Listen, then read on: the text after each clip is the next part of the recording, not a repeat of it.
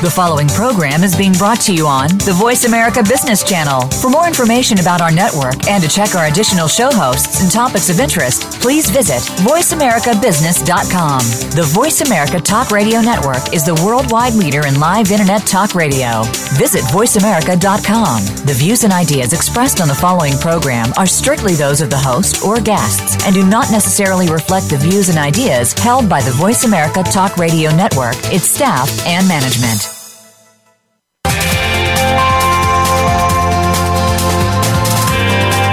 Welcome to a very refreshing hour of business talk. This is The Future of the Future with Game Changers, presented by S A P. The best-run businesses run S A P. You'll hear from the innovators who know how to use game-changing technologies and business strategies to transform industries. And importantly, they'll discuss how these technologies and strategies can shake up the status quo in your company's future and help your organization move in exciting new directions. Now, here's your host and moderator, Bonnie D. Graham. Welcome, welcome, welcome. And if you want to run with the Game Changers, you are in the right place. The buzz, the heat is on. Well, that means a lot of things to a lot of people, depending on what the weather is and where you are. But we're talking about something in the business world. Let me get started. As technology radically changes how, where, and when companies work, I T is being pressured to redefine its role. Now, look inside your own company. Everything has changed. You've got probably employees, part-time, full-time, contractors, practitioners all over the world. The hours have changed. Everything is very, very different. So the pressure is on I T. Hence, the heat is on. Let me tell you a quote here from the Economist Intelligence Unit and S A P. It's a study they did together. Of course, that's E I U. And here we go. Digital transformation is the new strategic imperative. Hey, we all know that. No longer just a handy source of competitive differentiation, but a must-do for every company, in every industry, and across every geography. The challenges are testing leadership teams. And guess what? In the eye of the storm sits the C I O, that's your Chief Information Officer, and your I T team. So we're looking at you, our viewers, our listeners, rather, all over the world. I'm thinking of my T V show. We're looking at you. You're all over the world. You're from different businesses. You're at different levels. But is your I T team ready? Is this breaking news to them? Is the awareness that digital transformation is coming, that it's happening, that it's here? Is this something that's a shock? Well, we certainly hope not, but I T needs to step up, and the heat is on indeed. We have a panel of three experts who will help explain this, what it means to you and your company, your industry, and the world. Let me just tell you quickly who's on the panel, and then we'll get started. First up, we are welcoming back a previous guest from a long time ago. It's Alan Adler, Managing Partner of Digital Bridge Partners.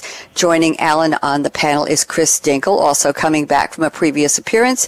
He's the Managing Director co-leading the S A P HANA Analytics capability, focusing on the delivery of business intelligence and data analytics for Deloitte Consulting. Shout out to all of our good friends at Deloitte, of course. And rounding out the panel is a newcomer to Game Changers. It's Rob Glickman, V P of Audience Marketing at S A P. So let's take a look at the opening quotes these gentlemen have sent me. And we have a quote here from Alan Adler from Warren G. Bennis. Warren G. Bennis lived until recently, nineteen twenty-five to twenty fourteen. He was an American scholar, organizational consultant, and author, and regarded as the pioneer of the contemporary field of leadership studies. Aha, uh-huh, okay.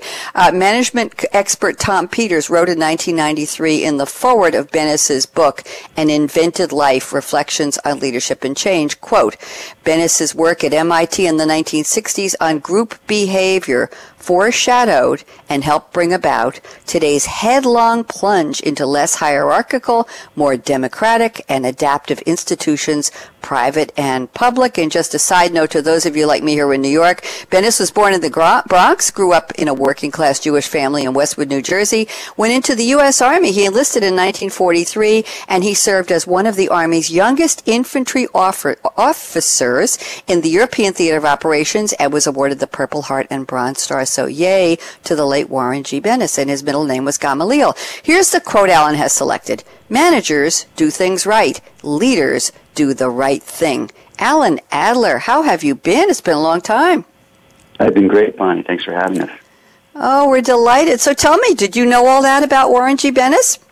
No, I just I, I just found his quote, and I've been you know, thinking about that notion from the standpoint of the C I O, and you know how the C I O is ultimately going to have to move into leadership and out of just uh, doing things right.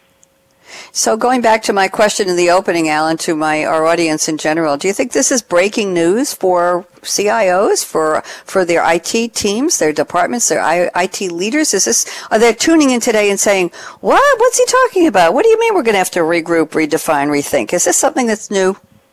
Well, I think that the part that's not new is the is the voice of you've got to innovate, right? That ultimately innovation is what it's about. But perhaps what is new is the realization that innovation is really a, you know, if you think about in a simple analogy, you know, digital technologies have always been, you know, fuel for business over the last, you know, thirty or forty years as automation has become important. You know, if you don't automate, you don't automate business processes, you're in trouble. But in, in, in our view, uh, digital is moving from the fuel to maybe the engine that drives the car, or, or maybe even the road that the car drives on. And I think that the transformation of the role of digital may be a little bit new in that it's really easy for most I T departments to sort of just put their head down and do what they've done.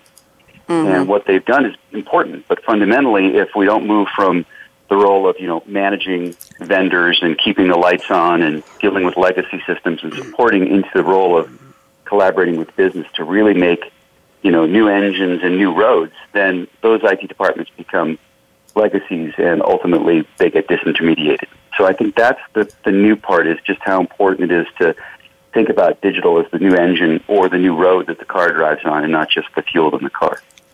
Thank you. Very appropriate. I appreciate that, Alan. And again, welcome back.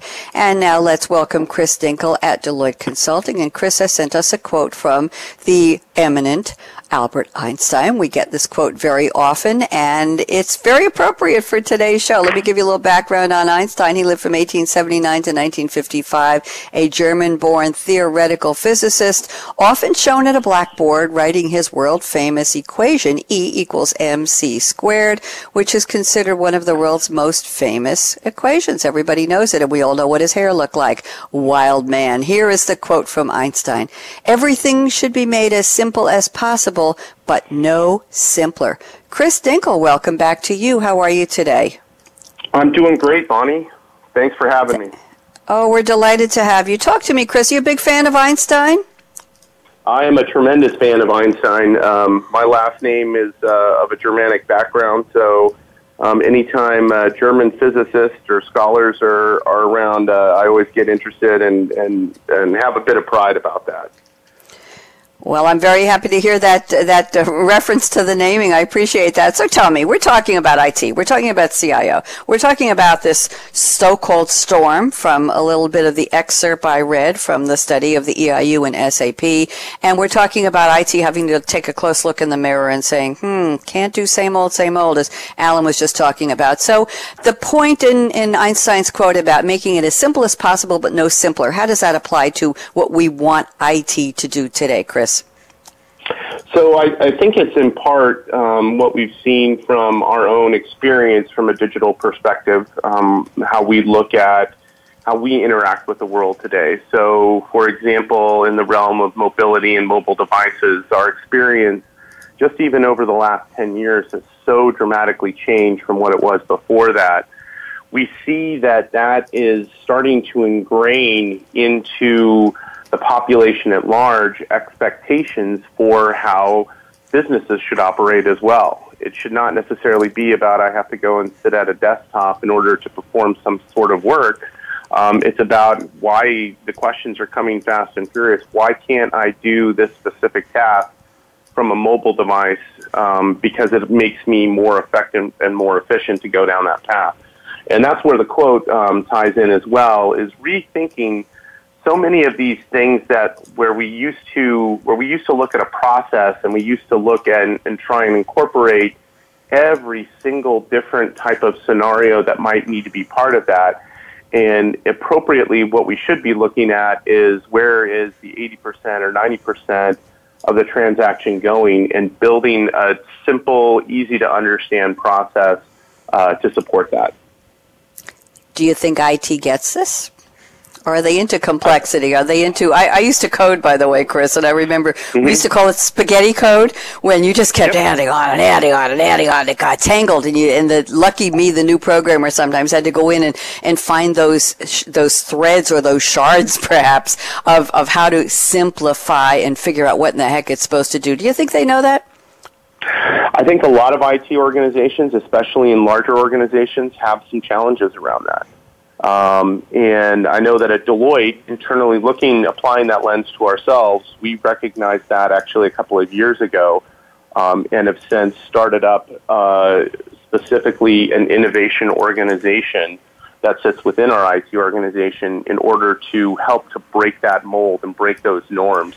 Um, but then other customers that I work with in the marketplace in my externally facing role these days, mm-hmm. I find that there, you know, a lot of times customers are having challenges or or concerns about moving from, okay, everybody knows how to go and do this, but then understanding that as their workforce is aging out and up, um, understanding that the new generation of folks that are being brought in, they have to rethink how they engage with those folks if they want to have a long-term relationship with that talent pool that's coming in. Thank you very much. Very, very interesting. Thank you, and welcome back, Chris. And now let me welcome our newcomer to the panel. It's Rob Glickman at S A P. Rob has sent a quote from Beth Comstock. Let me tell you a little bit about her because I wasn't aware of her. Her full name is Elizabeth Comstock, born in nineteen sixty. She's still around. She's an American business executive, currently the vice chair of General Electric. And let me read a little background here. Since two thousand eight, she served as G E's chief marketing and commercial officer. From two thousand six, she was president of, oh, president of integrated media at N B C Universal, and she led the company's digital ex- efforts, including Peacock Equity.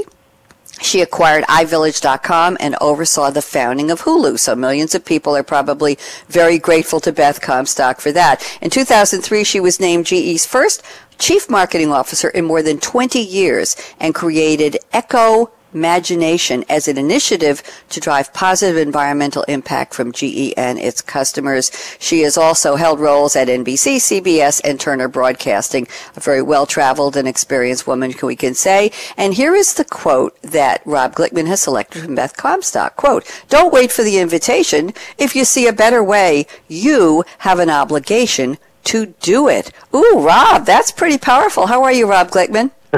I'm great. I'm great. Thanks for having me today. We're delighted. Talk to me about this quote. Are you a big fan of Beth Comstock? I think anybody would be with her track record. Talk to me. Yes, I am. I'm a big fan. You know, as a marketer, I sometimes struggle with, you know, the the reputation of marketing, right? Sometimes marketing is um, kind of going head-to-head with sales and other, other groups in the company all around trying to drive value for the customer. And somebody like Beth, who has kind of crossed the chasm between, you know, from marketing into, and now her current role as vice chair, really taking charge of innovation for the company um, is truly remarkable, and it's kind of something that I really I uh, admire. Um, and her quote is, you know, is I love the quote because it's action oriented, right? Because a lot of mm-hmm. what we're talking about today are topics, like you said at the beginning, they're not necessarily new, but they're pervasive, especially in our industry. And the difference is. Uh, companies, individuals, teams, people who end up taking action and being able to take some uh, clues about where things are going and take some action to try to resolve it in the in the perspective and what we're talking about today of working across silos, across teams towards uh, helping the company innovate and stay relevant. So, yeah, I love that quote because it, it helps me in life and in business.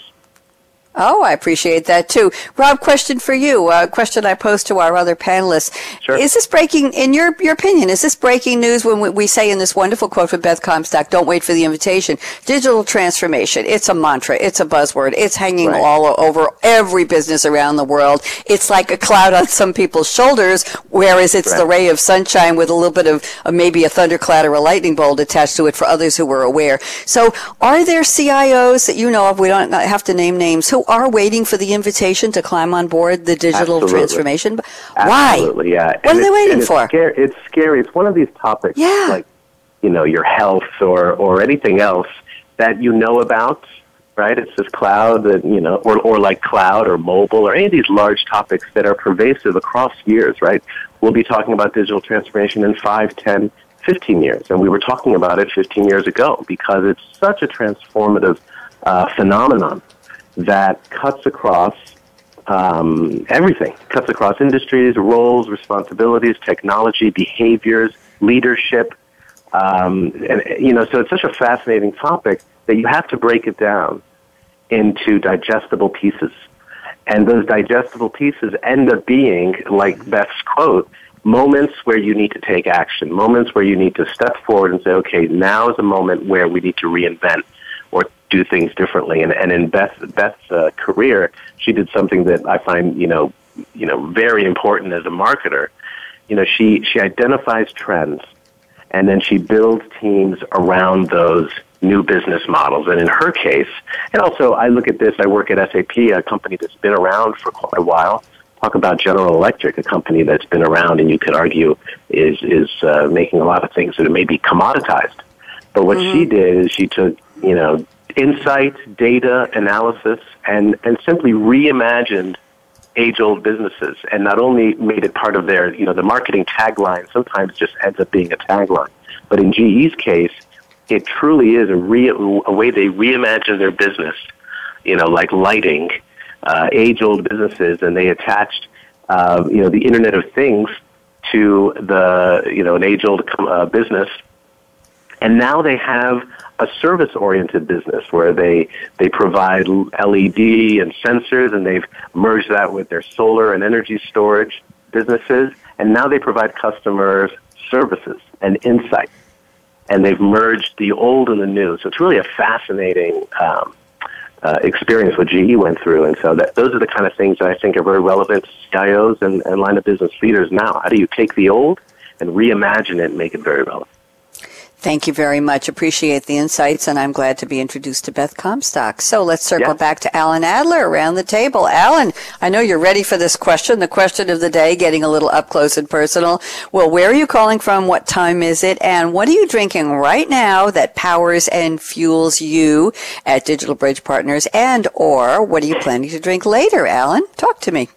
Great. Well, we're calling from, I'm calling from lovely Ashland, Oregon, which is just uh, north of the California border. Mm-hmm. Yeah, lovely college town where lots of smart people hang out and, and go to Starbucks a lot. And uh, I didn't do that this morning. I it, it's a little after seven a.m. I, I just decided to make some coffee at home. But uh, I think the interesting thing for me was the uh, realization that when I uh, when I mix my coffee with some uh, quiet time to reflect and meditate, then uh, instead of just being amped up, I'm actually amped up and, and have a sense of, uh, of what might be the priorities for the day. I like that. Do you have a special flavor? You know, it's uh, I just uh, usually just stick with uh, stick with uh, a, dr- uh, French a French drip. Okay, sounds very empowering. Th- I like that idea of thinking what's going to be for the day. I like that. Is is you give yourself a time limit? Is it a minute or two, or or do you close your eyes and think, what do I, how do I envision my day, and what do I want to say at the end of the day that I've done? How does that work, Alan? Usually, I usually after I finish it, I usually just put on a fifteen-minute timer and just uh, let my mind uh, stop thinking about digital transformation long enough to know what's important. Wow. I like that. I think I'm going to adopt that now that it's the new year for some of us. It is for me. Yes, I'm going to think about that. Thank you. I feel better already. And let's turn to Chris Dinkel. Where are you and what's in your cup today, Chris? Well, Bonnie, I'm in Burbank, California, um, out uh, out here with a with a customer, um, and I'm actually drinking uh, Pellegrino mineral water right now, um, mm. starting my day off. Um, and it's really just about uh, I've started uh, drinking some mineral water um, every day. I've, I've heard my colleagues in Europe generally talk about the health benefits of mineral water, so I've suddenly acquired a bit of a taste for Pellegrino, and so it's just become part of my morning uh, to, to have a little bit of mineral water, start things off. I like that. Do you drink it, you know, I'm going to ask this, room temperature or cold, bottle, glass, straw, ice, how does it come? Um, so I'm drinking it straight out of the big old bottle, um, the thirty-three ounce bottle, so it's nice and big. Um, I prefer it cold, so I still have that American side to me. I don't like things necessarily at room temperature or hot. Um, but yeah, so drinking it cold, and it's a nice, refreshing way to start the day. I appreciate that, too. You are similar to me, and we'll get to that in just a second. And Mister Rob Glickman, where are you? What are you drinking? Hello. I'm in San Francisco, California. And uh, believe it or not, I'm drinking uh, mate, which is a uh, South American kind of tea-infused drink, kind of like tea. Um, and I was in uh, I was in Argentina for a month for work last uh, April, and I was introduced to mate. And for me, I loved it because in Argentina, they drink it at the office, and it's a cultural thing where you pass it around the group that you're in. Mm. And so it's a very kind of social uh, drink. And after a month of working in Argentina, literally drinking it two, three times a day in any meeting, mm. you know, it's one of these things that it's impossible to refuse if it's going around the room. Um, I started to drink it at home, and uh, and today I put it in my little uh, my to-go container, and I'm uh, drinking it. Uh, but my last little um, my my last reserve that I brought back from me, I brought back from Argentina. So. Very nice. And by the way, is that, we're talking about yerba mate? Is that what it is? Yeah, yerba mate. Yep, yep. Yeah, okay. Let me do a little dive here. Mate, sometimes hyper hyper corrected as mate, M A T E, with the accente gu and the E in English, but never in Spanish or Portuguese, where it is often called yerba, J E R B A, also known as yerba mate. Wow. Chimarayo and cimarron, Spanish, is a traditional South American caffeine-rich infused drink, particularly in Argentina, where it is defined by law as a national infusion. Also in Uruguay, oh, wow. Paraguay, the Bolivia, Chaco, southern Brazil, and southern Chile. It is also consumed in Syria, the largest importer in the world, and by the Druze in Lebanon. It is prepared by steeping dried leaves of yerba mate in hot water and is served with a metal straw from a shared hollow calabash gourd. The straw is called the bombilla in Spanish, yeah. and the bomba. In, did you know all of that? I did not. I mean, I, I did not at all. But I knew the gourd and the bombilla. And uh, you kind of have to get over the fact that regardless of what meeting you're in, you will be drinking out of the same straw of ten, fifteen people. And whoa! That, yeah, it's pretty funny. But you get over that pretty quickly. But literally, meetings did not start until the mate was made. And wow. Uh, you know, So, but wow. It's a great kind of tradition, and it and it made for a much better um, uh, environment, you know. Talk about the liquid peace pipe. Okay, let's do it around the table here. Thank you very much. Very picturesque sure. description, Rob Glickman.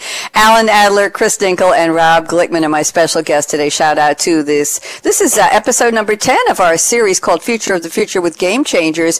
And that means, uh, I have to tell you, they are renewing in January of next year. And a shout out to to uh, Brad Borkin at S A P, who sponsors this series. And we're talking today, our topic, in case you want to take notes, is I T leadership and digital transformation. What's next? And we're talking about are C I Os and their I T teams and their leaders aware? Well, some of them are, some of them aren't. Digital transformation is coming. Ready, set, go. You can't hide under a rock anymore. We're going to find out a lot more when we come back from the break. Roundtable's coming up. You don't want to miss it. So don't even think of touching that mouse, that app, that dial. We will be right back. Michael out.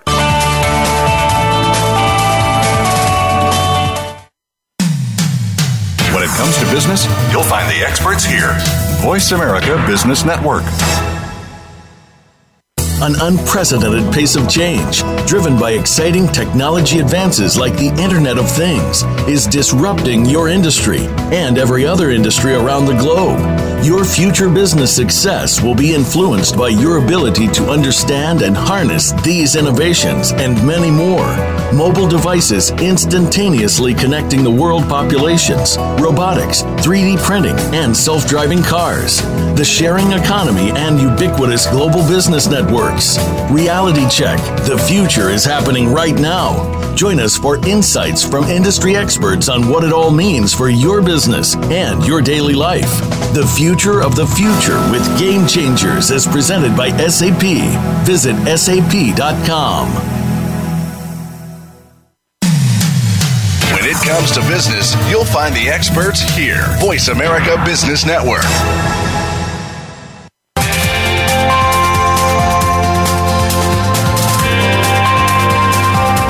listening to The Future of the Future with Game Changers, presented by S A P. Email your comments and questions to bonnie dot d dot graham at s a p dot com. And you're invited to tweet during and after the live show at Twitter hashtag S A P R A D I O. Now, let's get back to The Future of the Future with Game Changers. Welcome back. We're talking about the redefining the role of the C I O in the I T organization. Are they strategic? Are they just running I T? What's going on? Digital transformation is looming large. It's here. Don't hide. You can't run from it anymore. We're going to start the roundtable with Alan Adler at Digital Bridge Partners. And Alan sent me the following notes. Let me just open with these, and then Alan will expand. He says C I Os are seeking in twenty seventeen. And by the way, everyone, check your calendar. We're a matter of weeks away. Yeah, it's October already. Uh, C I Os are seeking in twenty seventeen to find ways to drive new business model value for their organization. Here's the kicker. Rather than focusing primarily on running I T, this sounds, uh, I wouldn't say earth-shattering, but certainly shaking up and disruptive. Alan, why don't you tell us more? Sure. So, unfortunately, um, C I Os, and for that matter, most people in I T, are are stuck with, with the, what we call the eighty twenty problem, which is they spend eighty percent of their time, you know, managing vendors or supporting existing legacy infrastructure or just supporting and servicing the business. And the challenge with that is if, if I T's got to move from putting fuel in the car to making new engines, as I mentioned earlier, then we've got a, a fundamental disconnect. And when we think about the, the business model dynamic, um, it's really important to understand that economics in two thousand sixteen seventeen have fundamentally altered. And now, by far, the most successful businesses are no longer businesses of ore, which were your, which were pipeline businesses. Now they're businesses that set up these multi-sided networks like Uber and Airbnb and Google and Microsoft and YouTube, who basically bring customers and uh, multiple, multiple types of customers together and create a value proposition in supporting both sides of those customers. So if you're sitting in a business that's a pipeline business, you make something, you ship it, you you know, do the old marketing and sales thing, you're probably missing huge opportunities. So I T really is sitting at the catbird seat to facilitate the identification of how technology can create new business model opportunities, and whether those be, you know, finding new revenue streams or better understanding the market, the competition, or optimizing pricing strategies, or even taking it further and changing the way we price products, changing the way we build products, changing the way we distribute products. Those are those are how business models are creating new opportunities to to change the competitive uh, dynamics in the marketplace. Thank you very much, Alan. Chris Dinkel, let's get your P O V on this. Agree, disagree, what do you see? Oh, I'm in full agreement with that. Um, you know, we, we see this all the time with customers that we're that we're working with in the marketplace. Also, ourselves as we as we look at ourselves and apply what we're trying to do in the marketplace to Deloitte as an organization, taking advantage of these opportunities not only to um, to be able to build something incredible and powerful and and significantly changing to the structure of how business is done, but also recognizing the power in being able to be collaborative about that and taking advantages uh, of things like academia um, to assist and crowdsourcing and these types of things in order to help drive that, um, continue to drive innovation and to drive products and, and services forward. Thank you. Rob Glickman, join us. What are your thoughts, please? Yeah, I mean, it's it's probably the most important topic across um, digital transformation. At the end of the day, kind of like back to my quote, if uh, because everything has been democratized, right? Because data and insight are now uh, accessible down to the user in a company, and you can actually make very good decisions now, and you can actually, you know, take out your credit card and buy great software without going through I T and all of this kind of consumerization that we've seen. That's created a need for collaboration because, and, and the studies show this, whether it's Gartner, I D C, you name it, if the, the teams that collaborate across a shared outcome, and, and in this case, the shared business outcomes, the shared revenue targets of the company, the teams that collaborate Uh, across uh, organizational silos are simply the teams that win, are the teams that are better positioned to uh, serve their customer. So it's in a way, it's almost a human element of stripping away the old silos that burdened uh, people in their respective roles and collaborating together on a shared role uh, to serve the customer. And this is very, it sounds kind of, you know, basic, but it's a very new concept for a lot of individuals because it forces them to think about their job and their role in completely new ways. And it and it, it requires a leap of faith sometimes. Leap of faith. Interesting. Thank you. Alan Adler, before we move on to some topics from Chris Dinkel's list, I want to cycle through the panel one more time on this same topic and talk about, I asked all three of you early on in the show, is this breaking news? So my question will be slightly different. The question is, in your point of view, in your experience, your, your worldview, where does this energy come from to have this, as as uh, Rob said, this new collaboration, this new mindset of getting together and doing something for the business, and as we said, not just running I T? Where does the energy come from? Are the C I Os of the mindset, are they generationally inclined to think in these terms? Does it need to come from somewhere else in the C-suite? So who's going to start this energy? Is it top-down? Alan Adler, just a quick uh, comment or two from you? Yeah, so, you know, ultimately it's up to the C I O to find the talent within and mm-hmm. to bring talent outside. So sometimes you go hire uh, the talent outside, but fundamentally that the, the, it comes down to courage uh, more than mm-hmm. anything else, because C I Os sort of grew up with this idea of, you know, make it safe, keep the lights on, don't screw up. And ultimately some of this stuff is the courage to risk, the courage to, to take innovation. Ultimately, I think it starts with the C I O stepping out of his comfort zone and asking this question, you know, what is the end-to-end customer experience that we're trying to deliver? And what problem are we solving? Because if you ask those two questions and answer them with a provocative point of view on how tech can change, you're automatically bringing yourself to that mindset of, instead of what can't we do, instead of what, what, what can we do? Thank you. Exactly what I was looking for. Uh, let's turn to Chris Dinkel. Chris, what are your thoughts on this, please? Well, um, you know, I as we start to look at, at some of the things that uh, that he was just referring to about, you know, should we go and do this? We we've started to take a look at as we're as we're providing these kinds of services for organizations, we are starting to also recognize that there's the need for an ethical conversation as part of the com- as, as part of the overall program, um, because the the fact of the matter is is that with um, the tremendous number of digital capabilities that are across the spectrum today, um, mm-hmm. the fact that we're able to merge a variety of data sources and potentially use predictive types of capabilities in ways that used to potentially take months or years and would limit really the effectiveness of that. We're doing those things today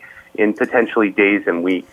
Um, but it's important to take a step, a step back and make sure that that's really the best thing that we should be doing for an organization as it moves forward, so that it doesn't get exposed to any kind of risk because of the fact that they're able to garner these insights so so powerfully from the digital exhaust that we all that we all put out today.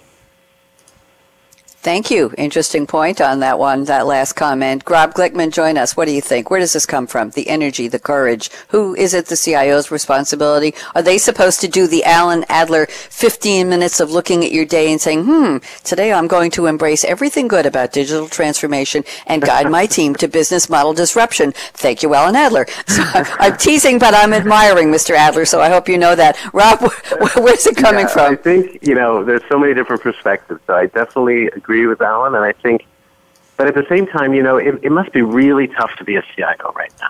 And, you know, you could argue some of it is a generational, you know, the challenge of C I Os who have come up and built certain types of organizations for certain types of uh, realities, and now others that are coming up now that where the, the technology reality is completely changed. Um, so it, it must be very challenging to be a C I O, let me put it that way. Um, you know, a, a C I O coming up now is almost like, um, you know, like a like a venture capitalist, like a seed investor, because they're building a portfolio of um, of companies that they are choosing to work with, usually cloud, mm-hmm. platform, A P Is, platform as a service. They're going to cobble together a new I T infrastructure that is outside of their control. And some of those companies may not very well be around in five years. And they have to have a completely different perspective. Um, and, and so it's just a, a much, much different, and, and of course not have that control of, uh, that they used to have. So it's a very, very, very different role. Just like a marketer now is a completely different, uh, I, I look for a completely different skill set now than I looked for uh, maybe ten years ago. Um, mm-hmm. But the common thread across everything is the customer, the needs that are driving your business. What is your business ultimately serving the customer? What are they providing? But the G E example, again, is a good one. G E used to provide maybe commoditized products.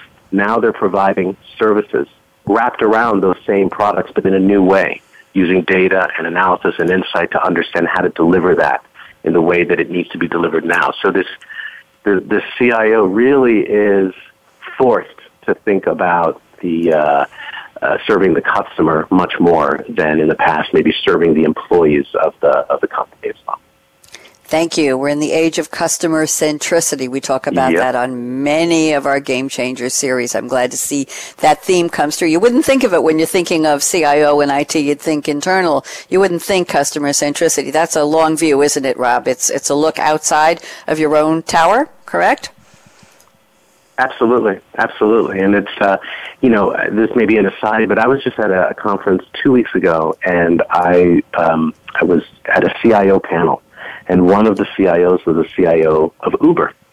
Mm-hmm. And they were talking about digital transformation. That was the way they kicked off the panel. So I was thinking, okay, this is obviously a very, you know, valid topic even for the born in the cloud companies. Yeah. And and she said something very interesting. She said, you know, just because we're Uber, right, just because we were not around five years ago, doesn't mean that we're not dealing with digital transformation just like anybody else. Our business is being upended and transformed before our eyes, and we need to stay just as ahead as anybody else because in a blink of an eye, it can be gone.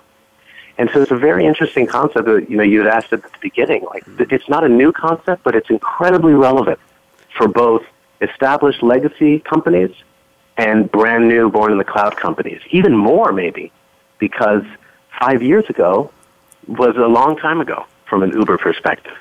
And uh, their business is changing completely. Uh, they're offering new services that go beyond just, uh, you know, disrupting the taxi industry. So it's, it's just a fascinating topic that has so many different relevant uh, points for any C I O uh, in any industry. Thank you, Rob. Very interesting. Yep. I, I was surprised to hear you say that, and I, I imagine that Chris and Alan may have been, that Uber is, they cut their teeth, as we used to say. They cut their teeth on digital. They cut their te- teeth on uh, transformation, on new business models. They definitely cut their teeth on being disruptive. Look what they did to an entire industry all over the globe, and they still have to stay on their toes. Their C I O still needs to have a disruptive, changing, flexible, agile mindset. That's a lot of work. That's a A very interesting perspective, and I think our audience around the world will appreciate that because we don't know exactly who's listening. We don't have a profile on our listeners, Rob and Chris and Alan, but we know they're listening to us all over the world on the Business Channel. So there may be some newcomers to business. There may be some people with what I call the entrepreneurial gleam in their eye who are thinking about it, and I think we just gave some words of wisdom to them on you can't sit still and say, great, it's twenty sixteen, twenty seventeen, I'm going to rock the industry with, with my brilliance and my vision. It's going to be wonderful, and I can sit back and reap the profits.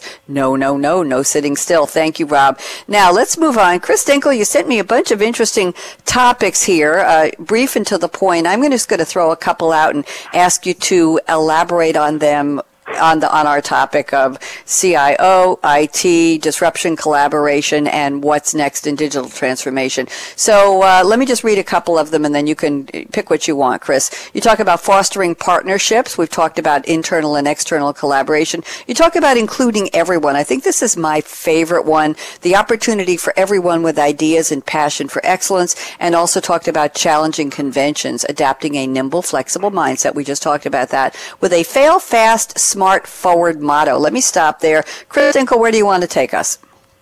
Sure. Let's uh, let's start with the uh, challenge conventions because I don't think we've yes. really talked about failure um, no. and the important role that plays um, in the conversation today. Go ahead. Okay. Well, so what we look at or what our approach is with this is it's important to recognize that not, you know, digital is very exciting. First of all, digital is extremely compelling. It's uh, the key buzzword that we're seeing around the marketplace today. Everybody's talking about it. They're talking about the value of it. Um, and you hear a whole series of successes, but you don't ever hear about the failures. And there's a multitude of those failures that are occurring as companies are trying to do this and trying to make this work moving forward. Um, so what what this theme is that we apply, and again, um, these these topics are from our application to Deloitte as an organization. Um, what we're doing with that is we're recognizing that um, part of the learning process is failure, and understanding that there will be times where certain bits and pieces of of what we try to do from a digital transformation perspective might not work. And it might be for a variety of reasons. Um, it might not be the traditional I T kind of scenario. It might not, it, it could very well be just that the user base just doesn't take it up. And we've seen that with a multitude of the mobile applications that we built. Um, and so it, it's important to learn and to grow from that, to understand why people didn't like it. Was Was it something around potentially just the experience of using it? Was it slow performance? Was it a whole variety of other things? Um, and to learn from that, and to learn from that extremely quickly. Um, and so that's how we handle it with this idea of fail fast. Um, but when we fail, we want to be smart about it, and we want to take mm-hmm. those learnings, and we want to carry those forward so that as an organization, we don't make those mistakes Um, when we when we do other types of things or, or do other types of de- digital innov- innovation within our respective enterprise. Interesting. Um, question for you. Is this, going back to my question about mindset, are, are C I Os today prepared to understand fail fast, smart, and forward? Is this something that new talent is have to, will have to bring on board into the organization and, and permeate the, the pre-disruptive mindset? The idea of failing fast, well, I think we've heard about that, failing smart, but the idea of, of benefiting and making sure that you learn and grow from the failures, is, is this something that's going to be hard for them to grasp, Chris? For, I would say for at least ninety-eight percent of them. Um, at least ninety-eight percent? That, that, that few, huh? ninety-eight percent of them. That yeah. few. Um, I had a... Yeah, go ahead. Yeah, you know, uh, so what So what I see is e- even for our own C I O, this was a tough thing to to embrace and understand. And there are still times where he raises a, a studious eyebrow um, when he hears about that something didn't go well. Um, but, you know, most... Most um, C I Os are still based in the world of successful I T delivery, and that's really the only kind of option there. You know, if you, if for example, you attempt an E R P implementation and it goes, it doesn't go well or it goes sideways, that's that's the death knell for a C I O's career. Um, other types of scenarios from a digital perspective occur as well. And what that's done is that has created a generation of C I Os that are extraordinarily risk adverse in the way that they look at things. And, and in part, it's, it's, it's in the way that the rest of the C-suite and the board are looking at the business as well, because they haven't, those or those pieces of the organization need to change too. And that's really a topic we haven't necessarily talked about here yet today, but the C E Os and the C F Os and mm-hmm. the boards have to start to change their mindset as well in order to be able to truly, uh, you know, uh, uh, successfully take on what digital innovation means and be able to have those digital successes that they can put in place that are just so, so transformational. Um, and so, so it's a difficult thing. Um, and that's why I say, I mean, it's ninety-eight percent or better. Um, are going to have a significant challenge with with getting getting their mind wrapped around around the fact that they might have three percent of their projects will be failures, um, but the fact that they can learn from those projects and they can take mm-hmm. those learnings forward. Is it the job of the C I O, once they have understood this agile, nimble, flexible, fail fast, smart forward attitude, to inform and to get the C E O and the other C-suite members to ad- adopt and agree with that mindset? Just quickly, Chris, is it the job of the C I O to lead the rest of the C-suite into this brave new world? It is, absolutely, because they're, ah. they're pulling back the covers so that they can see what the future can hold for the organization. Very interesting. Rob Glickman, talk to me. What do you think about what Chris just said? Agree or disagree, and what? Well, yeah, I mean, it's it's interesting. Is it the job of the C I O? Absolutely. And our research shows, you know, we did this research with the E I U, and it showed that at least around the topic of digital transformation, although digital transformation happens everywhere in an organization, it happens at the edges, you know, there's innovation going on everywhere within an organization.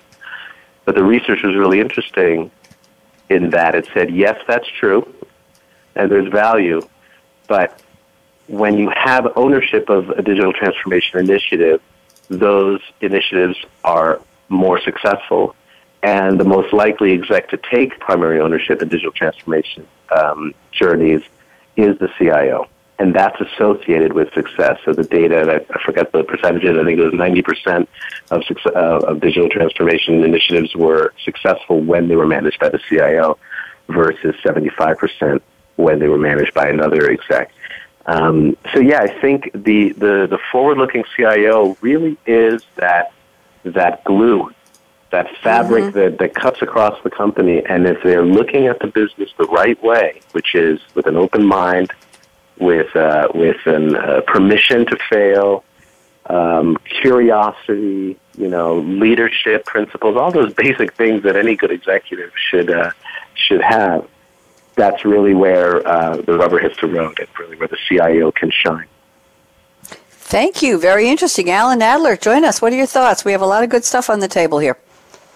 Well, fundamentally, I think, you know, if we look at the Economist study, which we actually participated in, in creating, you know, the companies that have organizational-wide digital transformation strategies are like fifty percent more successful with their digital initiatives, which says that you have to have a roadmap. So the first thing the C I O has to do is manage up to the C-suite, up to the board, and say, you know, do we have a digital strategy? Do we have a transformation agenda? And that that, that creates a roadmap, because if you take risk on a roadmap rather than just risk, you at least have the foundation of moving the business forward strategically rather than tactically. I, I think what Rob said is one hundred percent right. The best thing anyone said today is it's really hard to be a C I O, because ultimately the message is take risks with new businesses, but don't screw up the legacy. So if we look at the history of the C I O, which is don't screw up the legacy and ask them to take risks, it's a little bit like asking a you know, chicken to swim. They don't swim well. So fundamentally, the only way to do that is to break the business into when and where do I sprint and take risks on a roadmap, and when and where do I run the marathon and keep the clockworks running successfully so I don't screw up a legacy. Mm, another layer of interesting commentary. I wish we had a whole show for that, about not screwing up the legacy. Very interesting. So you don't want to forget where you came from, but you certainly have to be forward-looking. Chris, I'll give you a chance for a, a two-sentence wrap-up on this, because we're running out of time before our predictions, and I want to hit at least one major topic from Mister Glickman before we go to predictions. So go ahead. Yeah, so uh, so I think we're all approaching this from from our respective um, backgrounds in pretty much the same way. We recognize that digital innovation is a key requirement as businesses move forward in this century, um, but necessarily how and the willingness of the C I O um, is is going to come up, and it's going to be a critical factor in the role of the C I O in these respective organizations. Thank you very much. Mister Rob Glickman, you sent me so much good information. It's like a novel here. I'm I'm sifting through it, trying to find something interesting. I know you had a couple of case studies you wanted to mention, and you mentioned Uber already. Do you want to go with one more case study, or do you want to talk about, here's one of my favorites you sent me, decisions about mm-hmm. how to run the business are becoming more democratic. Everyone will have access to data and be in a position to make decisions. You want to talk about that, or you want to talk about a case study? I'll leave it up to you. Let me talk about a case Rob? study, because actually that second one is one of my predictions. Uh, ah, uh, so okay. I'll go with the case study. But, you know, we at, at S A P, the, the, the cool thing about working at a company like S A P is, is we've been around for a long time, and what's what's old is new, right? And so you look at a company that is that has been around as opposed to an Uber, and you look at, we look at what makes what we do unique. Of all the things that we do, what is not commoditized? And it really comes down to the data and the business processes that companies run uh, their business on with our software. And so that insight, that data that companies have really is the treasure trove of how they can remain competitive. And when you marry that data that resides, you know, in your company, you know, data around your business, if, when you marry that data with the open platforms now that can can pull in external data, whether it's from Internet of Things, mobile, social, you name it, that's really where the prize is for companies to compete.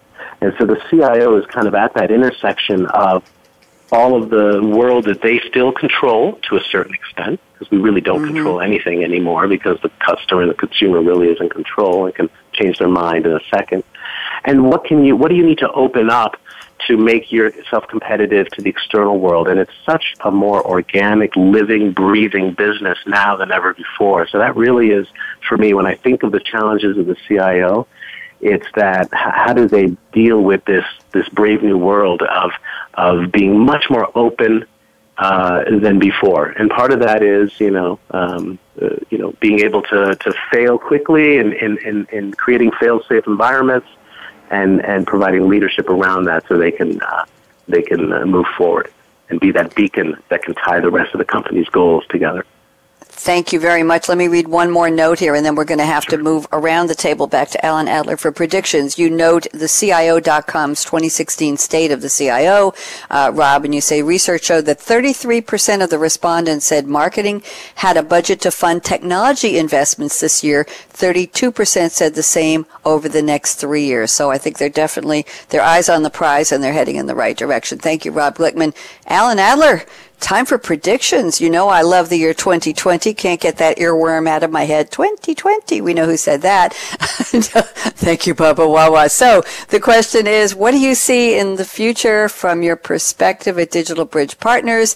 And you, as a person with a long history in this business, Alan Adler, how far in the future can you look and tell me what will be significantly different about our topic, I T leadership and digital transformation? Alan Adler, prediction, sixty seconds, go. Well, I'd say the first thing is is that uh, by twenty twenty, any C I O who's not playing a vital role in driving innovation will either be A, out of a job, B, demoted, or C, find their companies disintermediated. Uh, that's point number one. Point number two mm. is that, you know, digital is going to move from the edge to the key ingredient of the knife. So right now, digital transformation, it sort of says digital is changing everything. Well, digital is going to be everything. It's it's no longer going to be, as you know, Rob talked about data, and we talked, and Chris talked about business processes. These are all digitally driven. So digital becomes the thing. It's no longer like the cutting edge thing. It's just the thing. It's like a, a, a house builder would not think about building a house without a hammer. You wouldn't think, how does the hammer disintermediate the way I build a house? Well, it's just part of how you build a house. So it's it's a given. And I'd say the last thing is is that. Strategy is now, the new word for strategy is now agile, and agile is really about that fast failing aspect. So, so fundamentally, everything becomes Agile Manifesto, and fundamentally, those who lead with Agile Manifesto are going to win, and that's exactly what we've been talking about. Mm, the new word for strategy is agile. I like that. Chris Dinkel, prediction, sixty seconds, go. Um, so I think that for the future, Bonnie, um, I'm in full agreement um, with Alan's earlier comment about the C I O.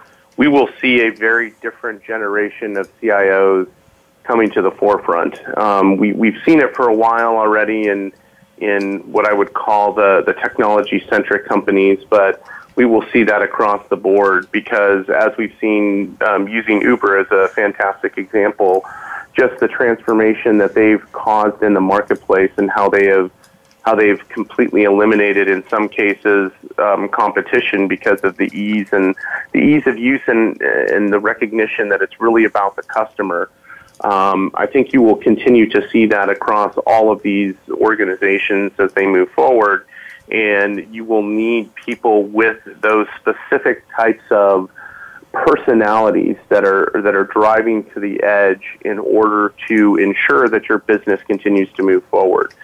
I also think that you will see a transformation in the I T organization um, pretty pretty succinctly. I think that a lot of these, especially in large enterprises, these large I T organizations or large I T shops, you'll see a transformation where whereby they will um, they will probably lose some headcount um, around the traditional support or the domains of, of the way that they've been doing business, and you will see an influx of contractor-based individuals that are coming in to add value and insight um, and potentially change the game as it comes to from a digital innovation perspective.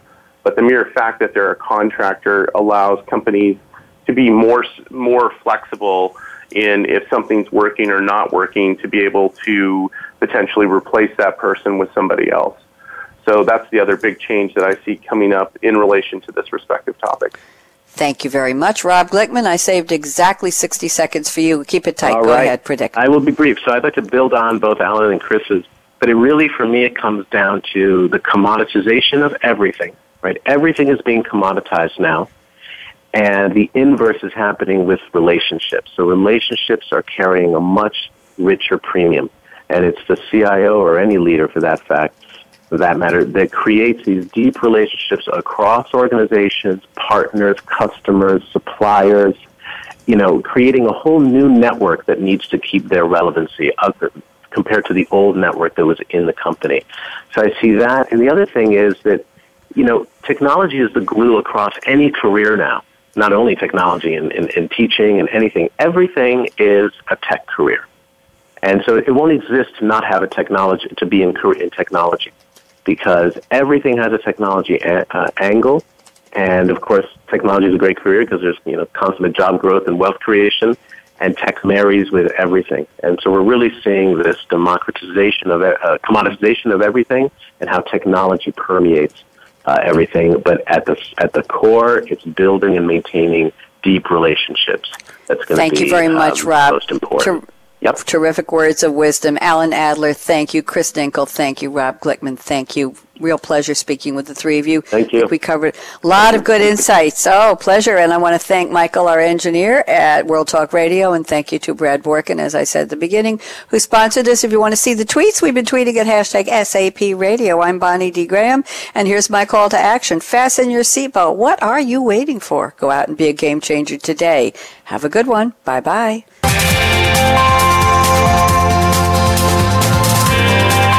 Thanks again for tuning in to The Future of the Future with Game Changers, presented by S A P. The best-run businesses run S A P. To keep the conversation going, tweet your questions and comments to Twitter hashtag S A P R A D I O.